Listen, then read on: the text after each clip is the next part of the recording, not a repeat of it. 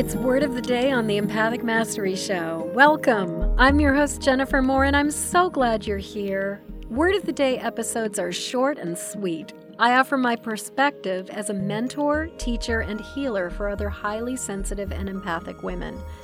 I take one concept and unpack it for you. Then I ask questions to help you find your truth. So, without any further ado, let's talk about today's word. Word of the day is storm. And I am talking about emotional, spiritual, psychic, energetic storms that a lot of times we can sense rumbling and brewing before they actually hit.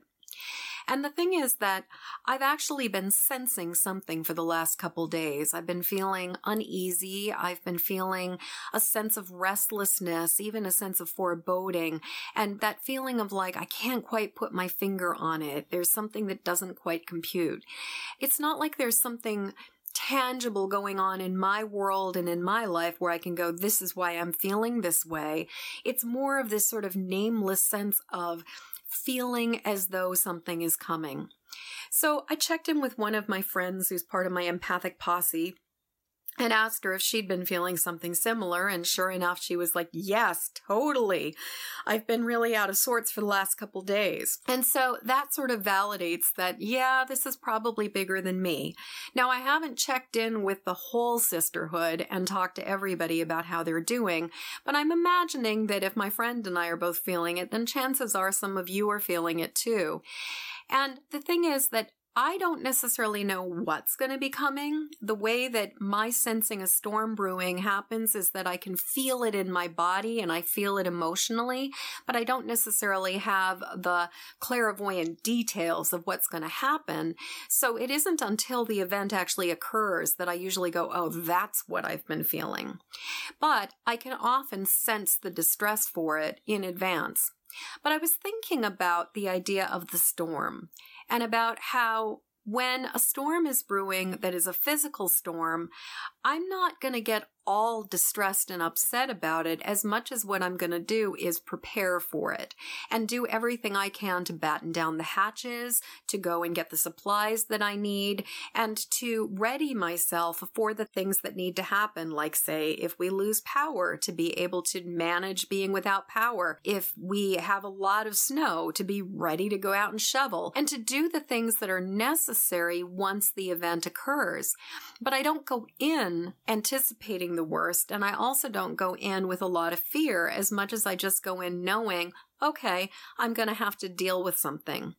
And I was thinking in a lot of ways, when I sense a storm brewing more on the energetic level, why not go in with that same willingness to deal and preparedness, but not necessarily with a sense of like the sky is falling like chicken little, but instead really focus on okay, I'm sensing something is coming, and the very, very best thing that I can do right now is to stay calm, is to relax my body, is to focus on the things that I can do, which is take care of myself, take care of my loved ones, take care of all my fur babies, make sure that I am doing the things that I am supposed to be doing here on this planet today, and really focusing on what I'm capable of doing, but especially on letting myself stay as grounded and as calm and as relaxed and focused as I can.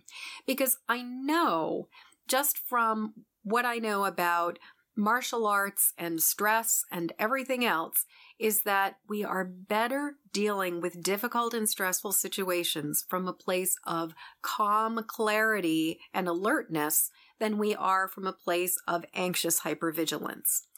And when we can stay relaxed and calm, we can see all kinds of possibilities that if we are stressed out, the tunnel vision goes on and we often are in fight or flight mode and we don't necessarily see all of the options and we don't have the ability to respond from a place of clarity the way we do when we stay grounded and calm. So, what I know is the best thing that I can be doing right now is essentially taking some time to breathe in calmness and breathe out the distractions, breathe out the distress, and just let myself get back here now and be as grounded, as calm, and as even tempered as I can be, knowing that who knows, maybe there's some kind of a storm a brewing, and I don't necessarily know what it's about, but I can kind of feel it. So, my question to you right now is number one, have you been feeling something too? And if you have been feeling something too, how are you managing it? Are you acknowledging it? Are you recognizing it? Is it making you really distressed right now? Has it been throwing you off of your game? Are you, what are you doing to take care of yourself? How are you navigating this? And what would be the best way for you to find your way back to calmness and focus and clarity? And being grounded and prepared. So, I would love to hear what you have to say about all of this, so please leave a comment below. And until next word of the day, I am wishing you peace, I'm wishing you ease, and I am wishing you that calm, alert readiness for whatever comes next.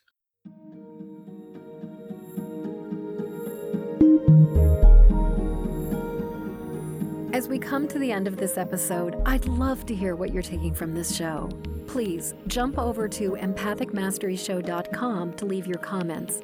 In the show notes, you'll find a link to grab your copy of my Empathic Safety Guide Three Basics for Finding Calm in the Eye of the Storm. And while you're there, please subscribe and follow this show. And thank you for your help sharing this show with the people who need it. Please help me to spread the word and send this podcast to friends or family members who need support living as highly sensitive empathic people. Then join me again when the next Empathic Mastery show airs. Okay, one last time. Hop over to empathicmasteryshow.com for your empathic safety guide. And until next show, shine on. We need you and your gifts here on this planet. So please don't judge your empathic rainbow by colorblind standards.